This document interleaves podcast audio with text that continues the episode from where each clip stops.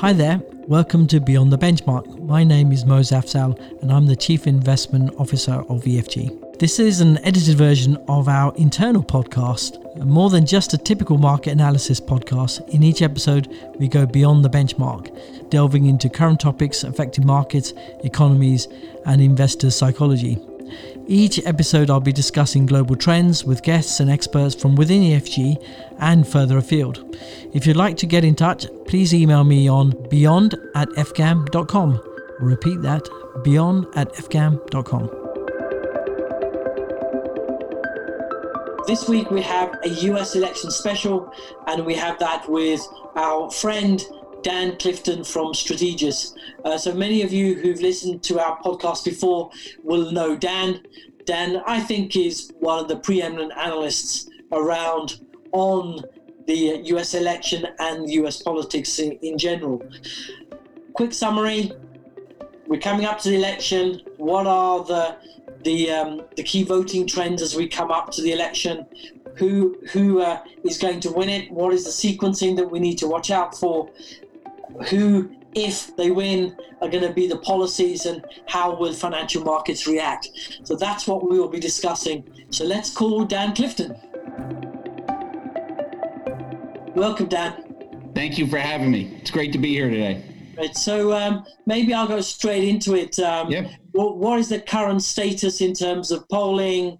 What is the, um, uh, the the current status in terms of you know early voting, which is a huge yep. phenomenon this time round. So uh, uh, fill us in.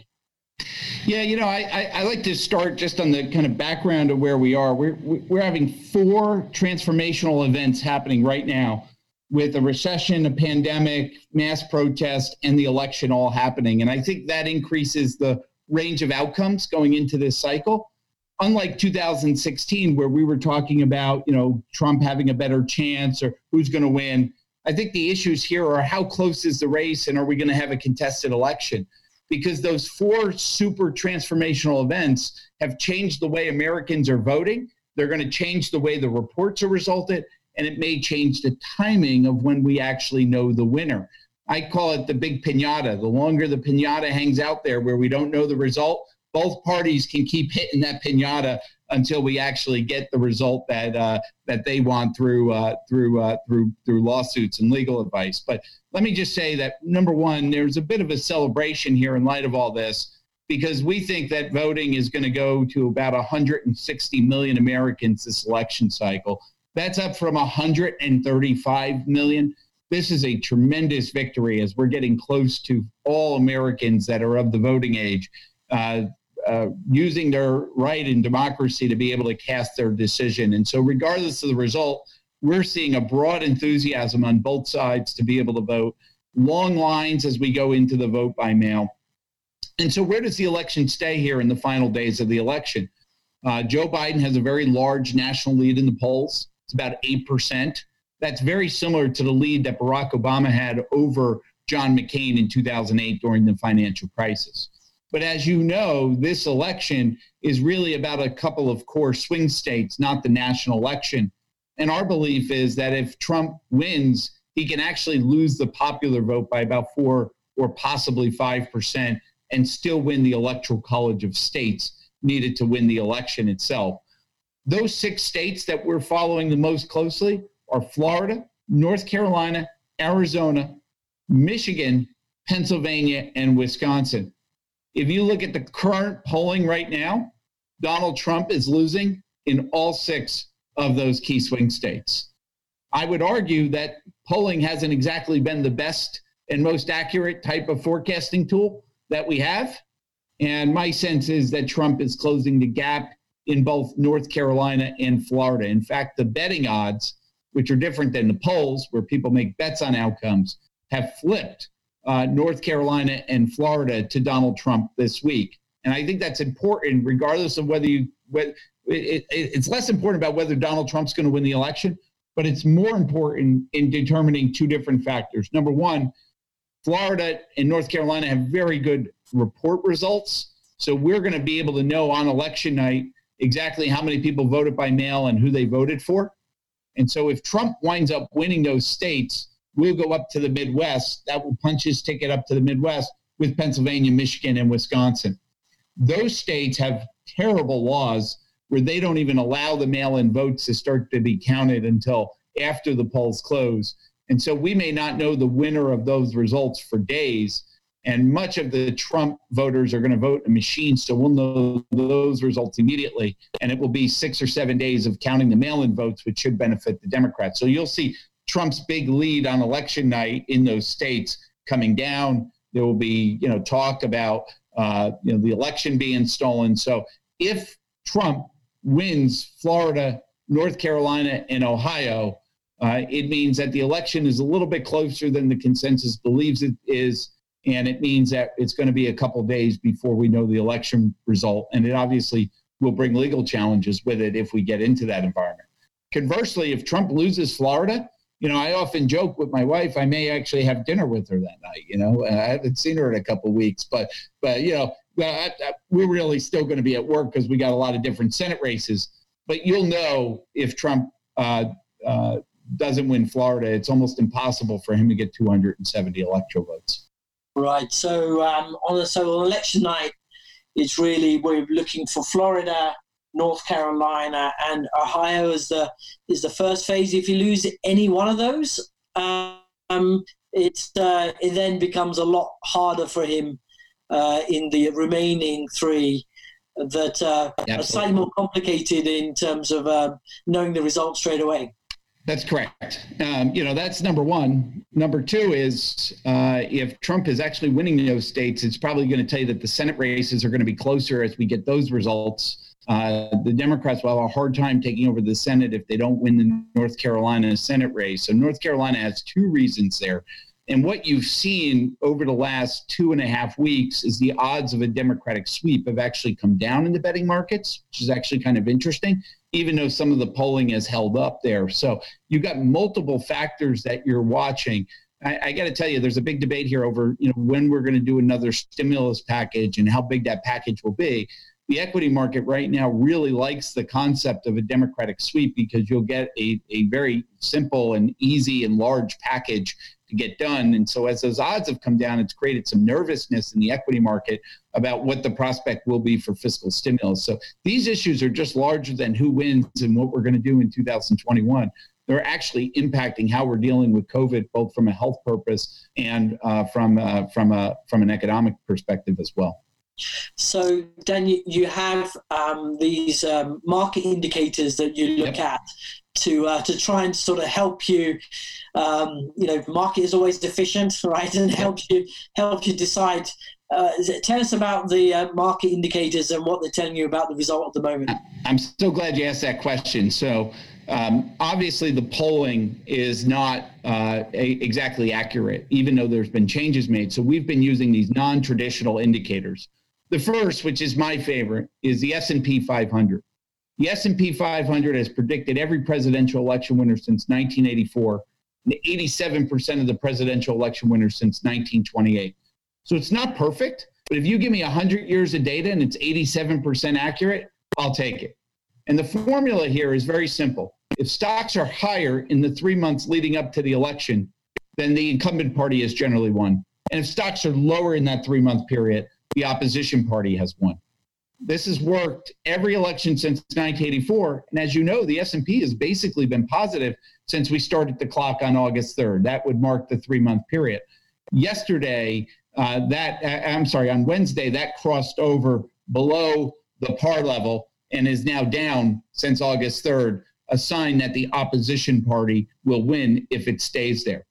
We also use the dollar the dollar has predicted seven of the last eight elections exactly from that same date, that three month period.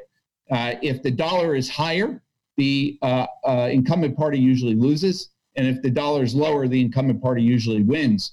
Uh, we have less data. We don't have 100 years of data on the dollar, but for the years that we do, uh, it's been pretty robust. And at the same day, on Wednesday, that the S&P went negative, the dollar went higher, another sign of Joe Biden winning the presidency. So it's been amazing. It usually doesn't work like this where they wait all the way till the end of the election. Usually you start seeing that right at the beginning of September, but both of those indicators had flipped. We also use a third indicator, which we used to great effect in 2016. Those are called our Trump and our Biden portfolios. These are listed, these are portfolios of stocks levered to the agenda of each presidential candidate. In 2016, our Trump portfolio outperformed our Clinton portfolio almost every day in the final three months of the election, a sign that Donald Trump had a better chance of beating Hillary Clinton than the consensus was giving him credit for. Today, our Joe Biden portfolio is implying a 70% probability of Biden winning the presidency. So when you pull those three non traditional polling indicators, which have been fairly robust in the past, uh, they're indicating that Biden will win the presidency as of right now. That could all change over the next couple days. But I think an important signal from the S&P and the dollar is that they're suggesting that the race is going to be closer than the current polling suggests. I mean, they're right near their par levels. And I think that's that I think that's an important data point because it gets back to the idea of Trump winning some states that aren't expected and the markets having to deal with some sort of contested election uh, post election. Another issue that I would say is that we have an economic indicator that stocks the dollar, GDP, and the president's approval rating. And that has fallen precipitously over the last week or so. So all of our indicators uh, have really kind of pointed to Biden over the last couple days as we've gotten deeper into the election.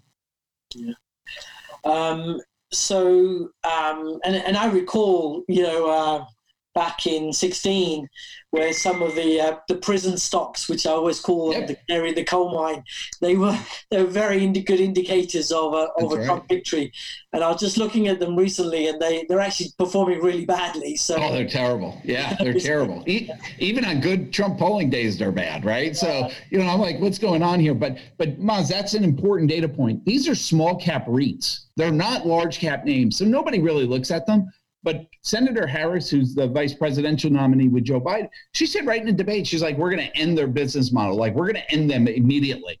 And so it's a very binary outcome for them. And that's why we look at them so closely during the election, because the mark there is a wisdom in financial markets that transcends the polling and the pundits. And those indicators have really been bearish on Trump winning reelection. I would say the same thing for defense stocks as well uh, which have also priced in a lot of negativity. No, absolutely. For Trump.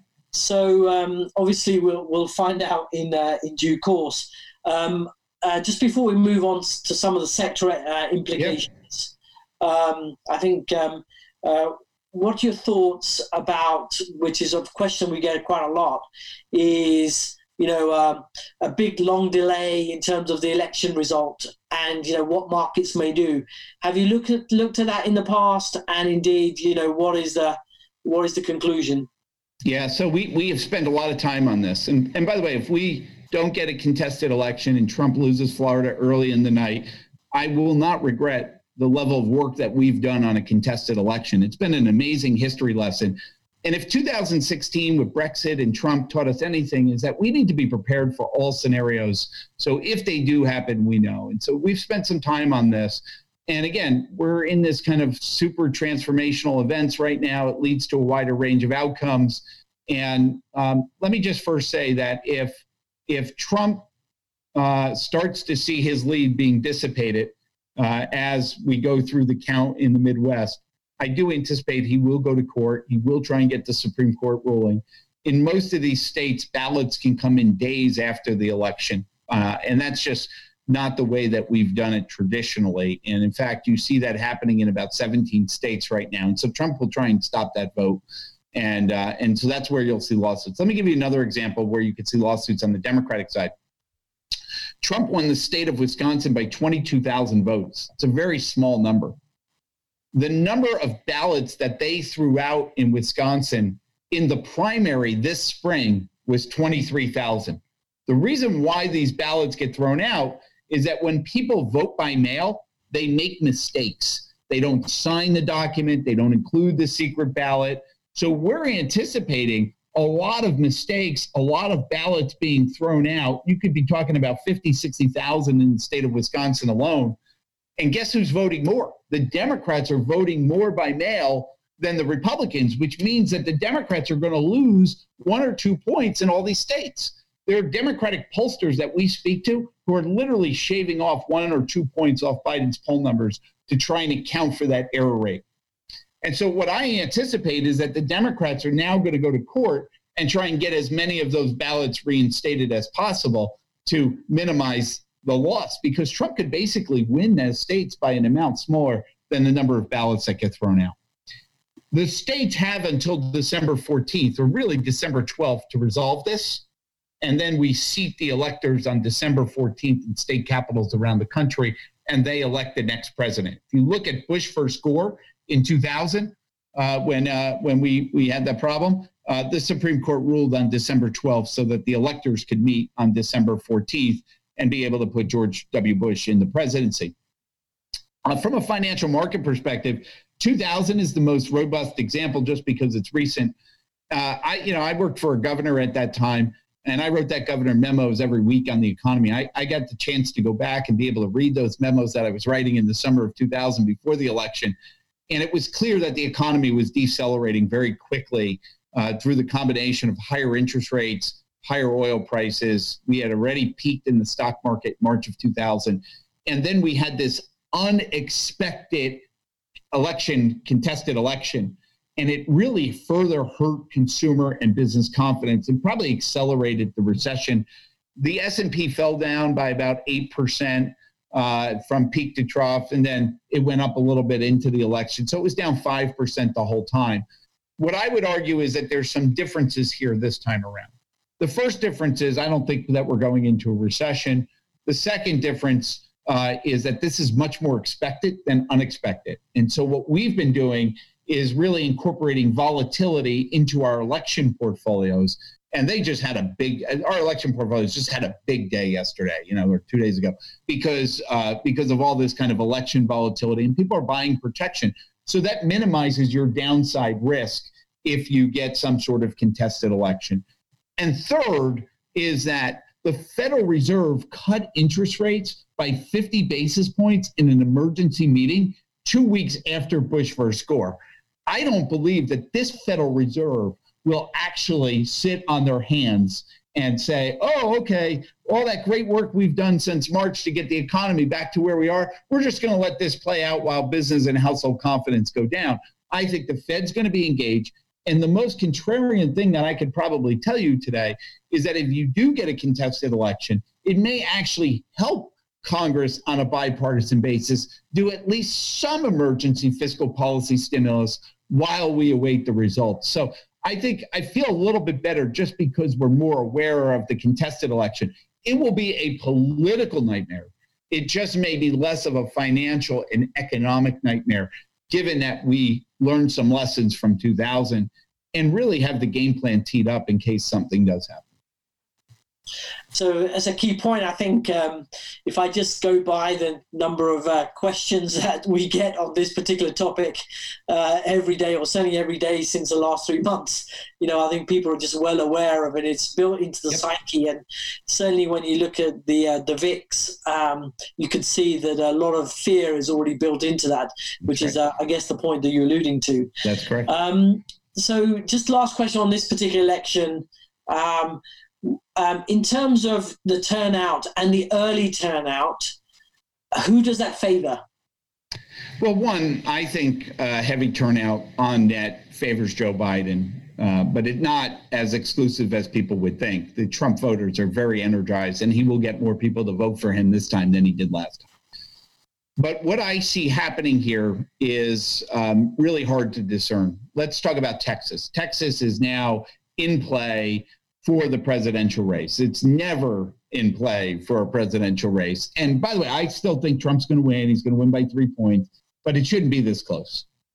If you look at the early voting, you have the five largest counties of early voting in Texas are five counties that voted for Donald Trump by 20% or more in 2016. So if you look at that just on the surface, you're like, oh, those are Trump voters coming out.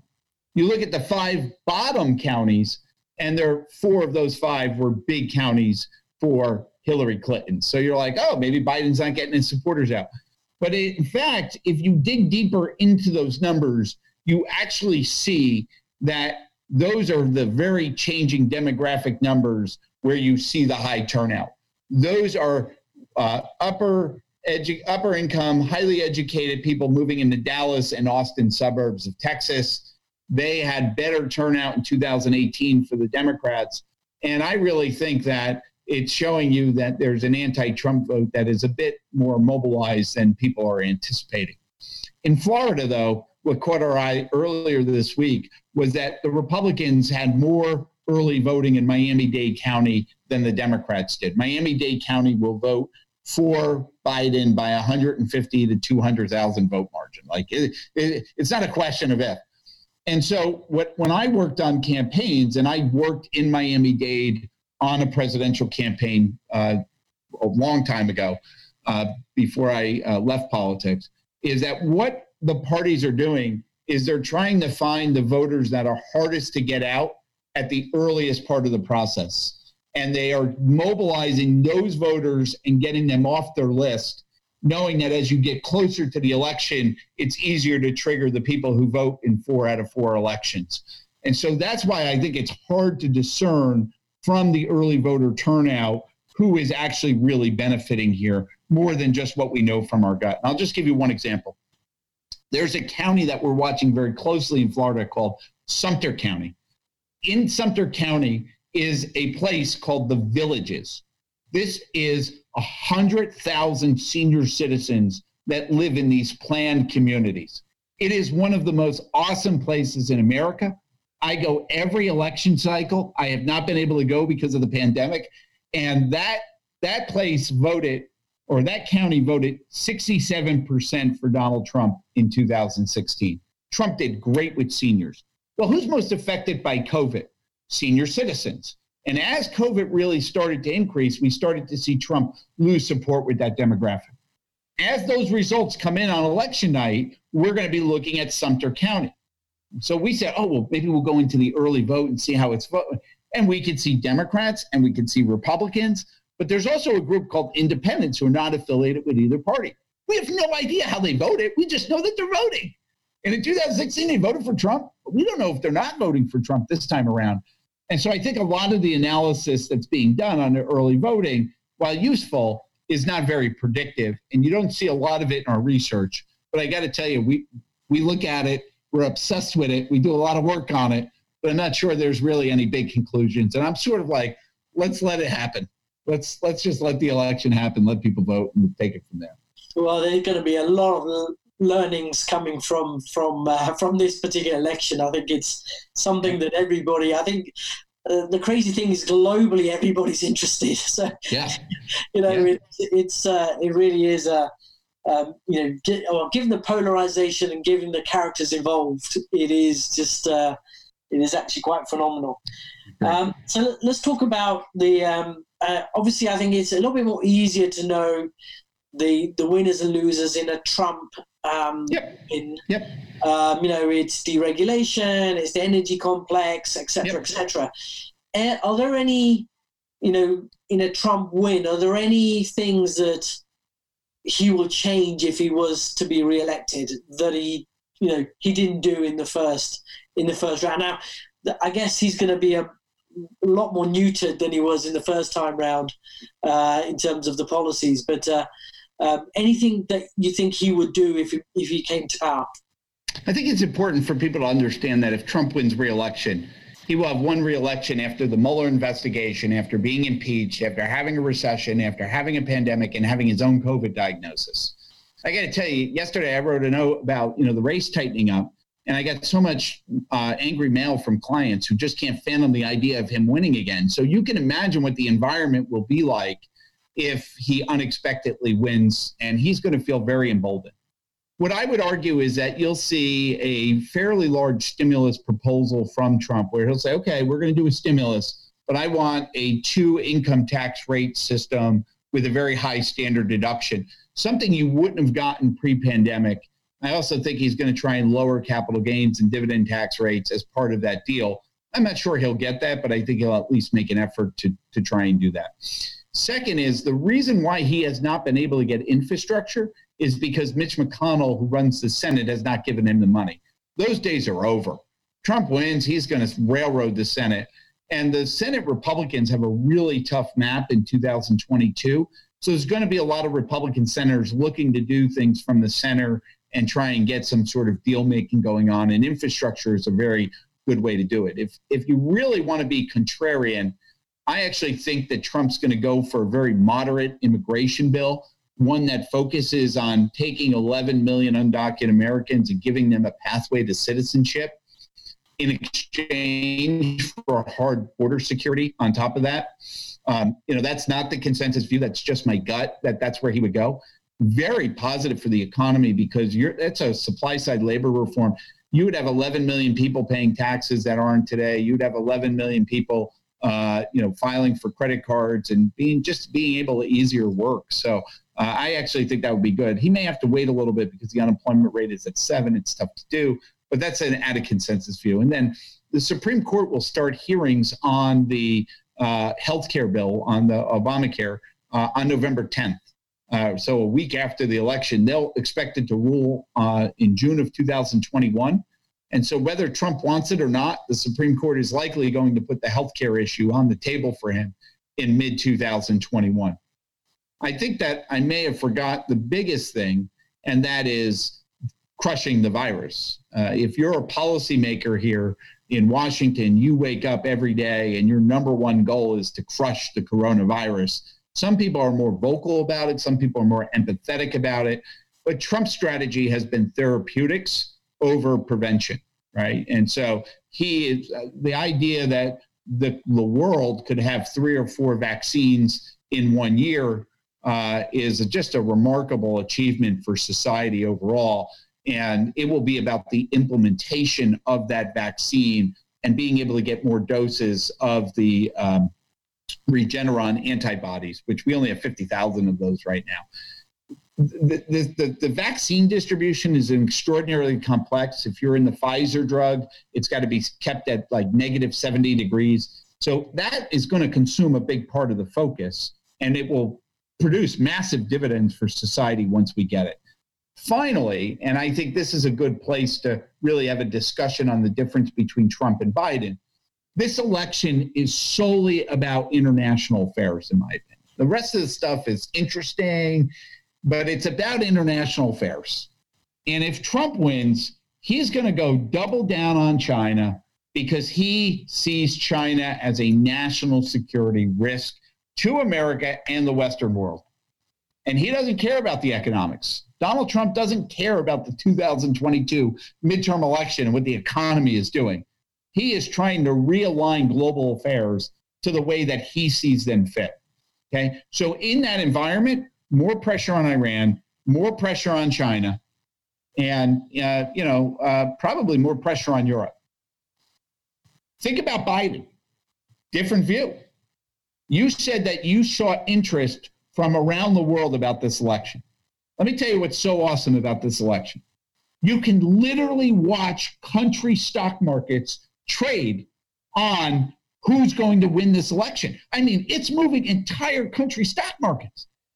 And so my favorite is that we take Vietnam and we run it relative to China. And as Trump's odds go up, Vietnam outperforms.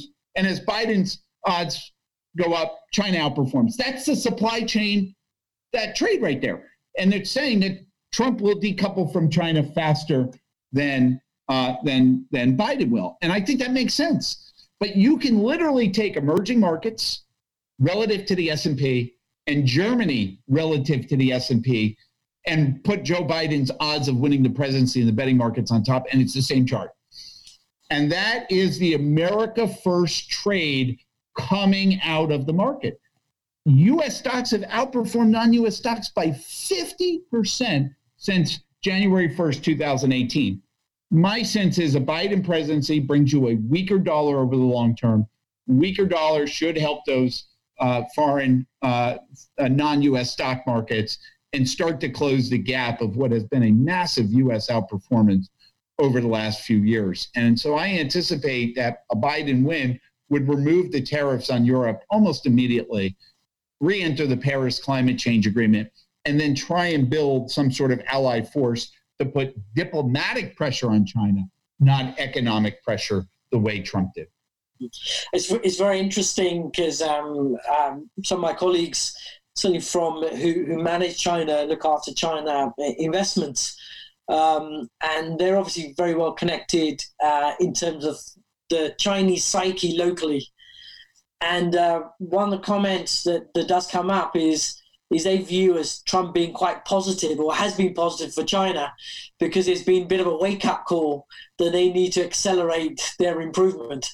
Um, so uh, it's actually quite an interesting way to, to look at the other side of the uh, of the equation. Yeah, and, and listen, there's a difference between the diplomatic and the national security issues and the economic issues, but the, nobody wins in a trade war uh, economically. And the U.S. suffered, but the U.S. suffered less than China did from it. And so, what do I see? Just looking at U.S. stocks, I see industrials and materials, which never do well around a Democratic win, have just been rallying as Biden's odds have gone up because they have a lot of international revenue exposure. And so, you know, those are the stocks that were most impacted by the trade war. And if that's happening in the US, that's also happening with Chinese stocks that were impacted by the trade war as well. It's fascinating. And to me, that is really the most important takeaway economically and from financial markets through the 2020 election. It's pretty binary. Yeah, no, it's uh, quite interesting. I'm just looking here that the Chinese stocks are up uh, in dollar terms, up 5.2 percent this month versus S&P down two percent. Um, although yeah. Europe is down seven, I suspect that's more virus related. That's virus, yeah. Once you get through the virus, though. Uh, yeah. um, okay, so let's let's talk about sort of Biden. Obviously, yep. the big thing um, for us has been this fear that uh, they'll break up the tech companies. Obviously, yeah. that was Sanders and Warren's sort of early uh, early gambit at the beginning of the year. Um, um, tell us about kind of big cap tech and who who's in the crosshairs. Is it just Alphabet and Facebook, or is it the others as well?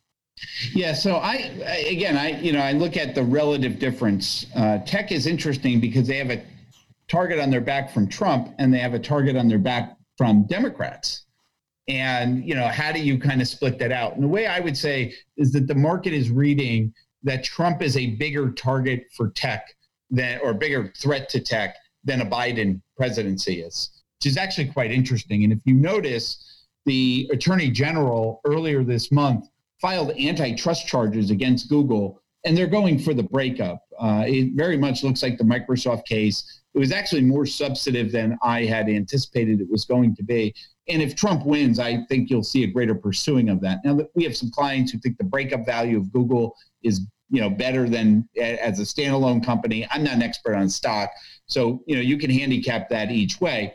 But when you go into the Democratic circles, you notice there's a massive generation split between the party officials, the leaders. The older uh, people who served in the Obama administration in high-ranking antitrust suits uh, and, and, positions, you know, they don't really have any appetite to change antitrust law or take these companies on, and think that most of their complaint is about big, but not really about monopoly. Below that, and we have like a whole dossier of everybody who's going to staff the Biden administration. And I'm like, well, I've never heard of this person, you know, and I look and, you know, oh, oh, that that person worked on Bernie Sanders campaign, and that person worked for Elizabeth Warren, right?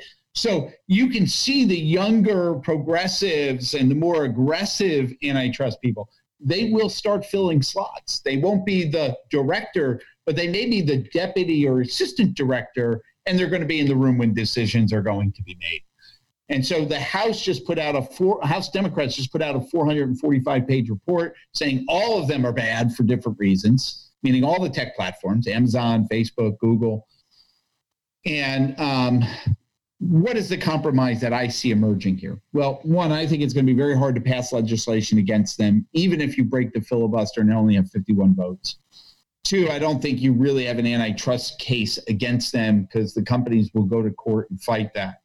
And so I see a third alternative emerging, very similar to what you did in the UK with these companies and you create a government agency that oversees the tech companies that is less to do with antitrust and more to do with just kind of regulating them.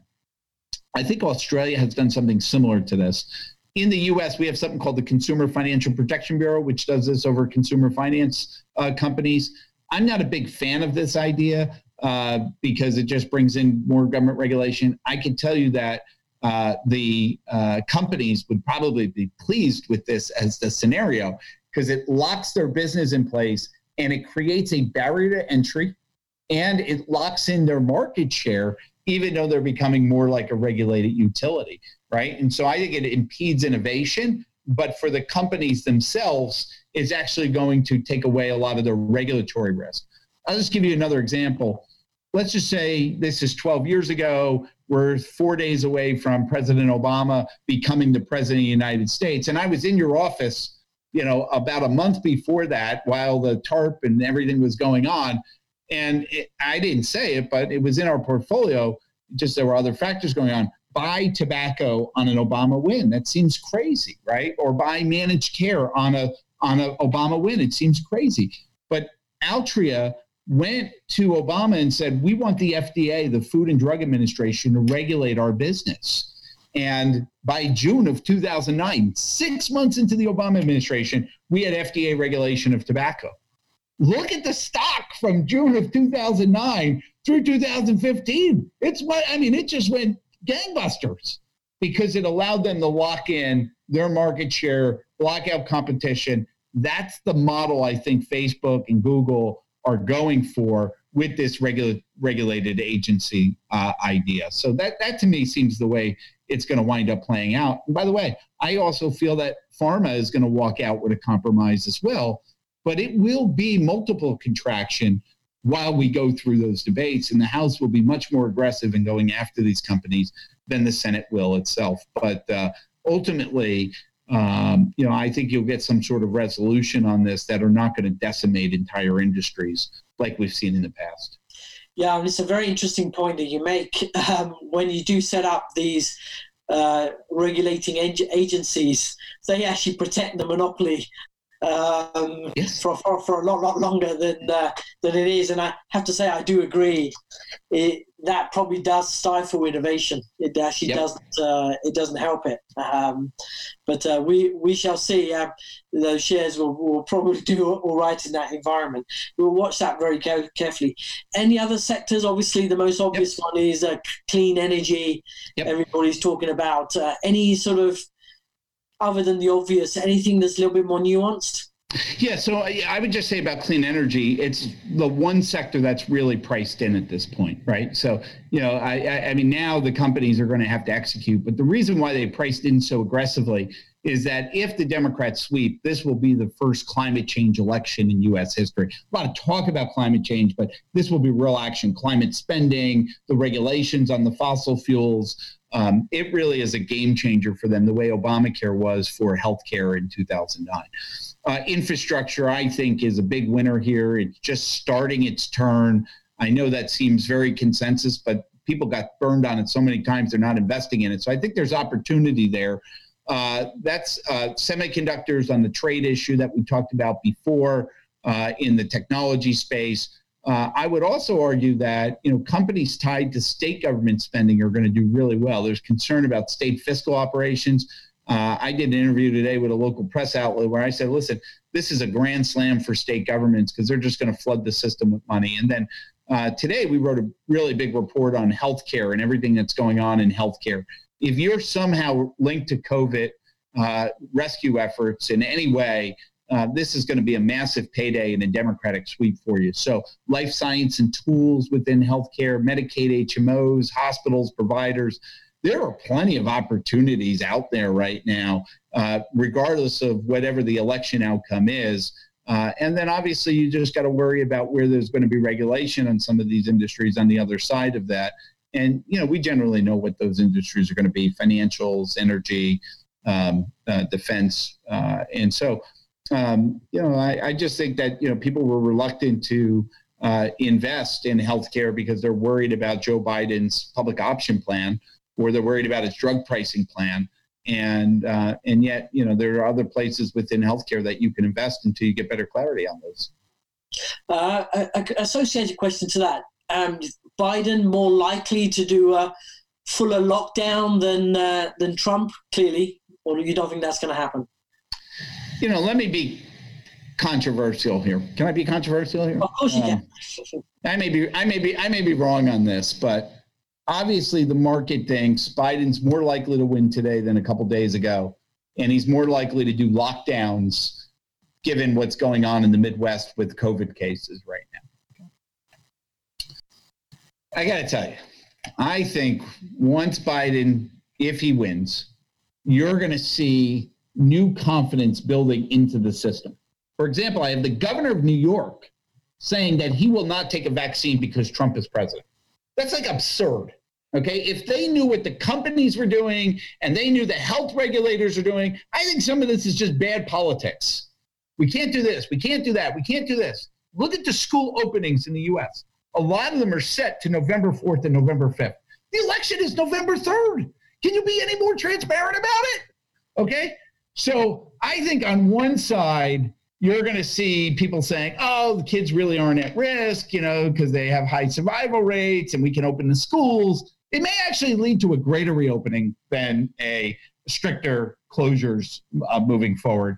And part of that will be justified as, well, Biden knows how to run the government. There is zero difference between the Biden COVID plan and the Trump plan, other than possibly a mandatory mask requirement from Biden, which really isn't. The health professionals are doing what they need to do. And that's not really going to change whoever wins the presidency. So it's more of a confidence factor overall. And I'm sorry to be brash about it, but the New York Times just wrote this article two weeks ago about how things aren't that bad on COVID. This guy's been screaming for seven, eight months about how bad it is every day. And by the way, it is bad. 200,000 Americans died. So I don't want you to think I underplay it, but it was like bad, bad, bad, bad, bad. Oh, Trump's going to lose. Not so bad there's hope. Okay, we we can see where that story's going. Right. Okay. So um, um, you've been very comprehensive. I think we covered nearly everything that uh, that, that, that, that I had on my um, on my um, uh, you know task list for you to ask or for me to ask you. Um, anything out there that you think is something that nobody's talking about that um, you know you're you're you're watching very carefully? Yeah, I, I, would say two things. Number one is that COVID's been a dark period for world history. There's been a lot of pain that's been caused by this. Over the course of the next few months, we'll begin to see the silver linings that are emerging from this, where the entire medical world sat down and said, How do we solve this problem? The technologies that are being used in therapeutics could be applied for cancer and gene therapy and make me very bullish on uh, innovation and, and, and research and development and, and the benefits that that can produce for global growth and world productivity and better health. Uh, the second is that um, be very careful on uh, global relations. The U.S. population, both Democrat and Republican, agree on very little. They do agree that China is a risk. And regardless of whether Biden or Trump wins, you actually see the apparatus of the government moving to a more um, hostile position towards China. And I would argue China is doing the same thing to the US as well. And we haven't really had those types of standoffs uh, since the Berlin Wall came down in 1989. So a lot of this is relatively new. And uh, when you pull all that together, uh, it suggests that you know just international relations, Biden winning isn't going to be the silver bullet that makes the world a better place we're still going to have significant geopolitical uh, issues that are out there. And you know, I just give it to you this: the U.S., regardless of whether you're Trump or Biden, do not like this pipeline being built from Russia into Europe right now. That fight is not going to change just because we changed the president. So, you know, one is really optimistic. One is just saying, you know, prepare for more tension regardless. But ultimately, I think the world is positioning itself for a much better place and there's a lot that we've learned from COVID. One of those is being able to work together, and uh, and I still remain very optimistic on the U.S. and and the world itself. Um, last question is, you know, when are you finally going to sleep? Yeah, we're all good. But you know, Moz, I, this is a, a great like little data point. Is that you know fiscal policy are like the main issue that we do here and then you get a Supreme Court pick every once in a while, And then you get a presidential election once every four years, and a very contested Senate race is going on. We had all four of them happening in the month of October. I have I have been smiling every minute of every day that I have been awake in the month of October. I'm worried about what happens when all this goes away. You know, what am I going to do after that? Because this was really everything that we have worked on our entire lives came full blown here in the month of October. So we're having a great time. And uh, and uh, you know, some of the times we don't want to work on this stuff. It just means that we're in trouble. Like, oh, we need we need more fiscal stimulus because the economy is slowing down, right? We would rather get back to a better area where the private sector can do this. But overall, we're having the time of our lives. Yeah. Oh, I'm, I'm that I'm absolutely sure of. I think uh, certainly everybody's interested, and uh, having the geopolitical landscape uh, landscape we're in, I think there is just so much more interest in in uh, in your in your yes, art and your craft. So uh, again, thank you very much for uh, Dan for joining us. Great, and we look forward to having you again, again soon. And obviously, we'll we'll watch with bated breath with in terms of the results and implications. I suspect everything's going to move very fast next week. That's right. Thank you again, and I, I can't wait to be back. Talk Great. to you soon. Thanks a lot. So thank you everybody for uh, for listening to uh, this U.S. election special. At EFG, we'll no doubt be in touch uh, with you on uh, the election outcome, what our thoughts are. Thank you again, and we'll speak to you next week.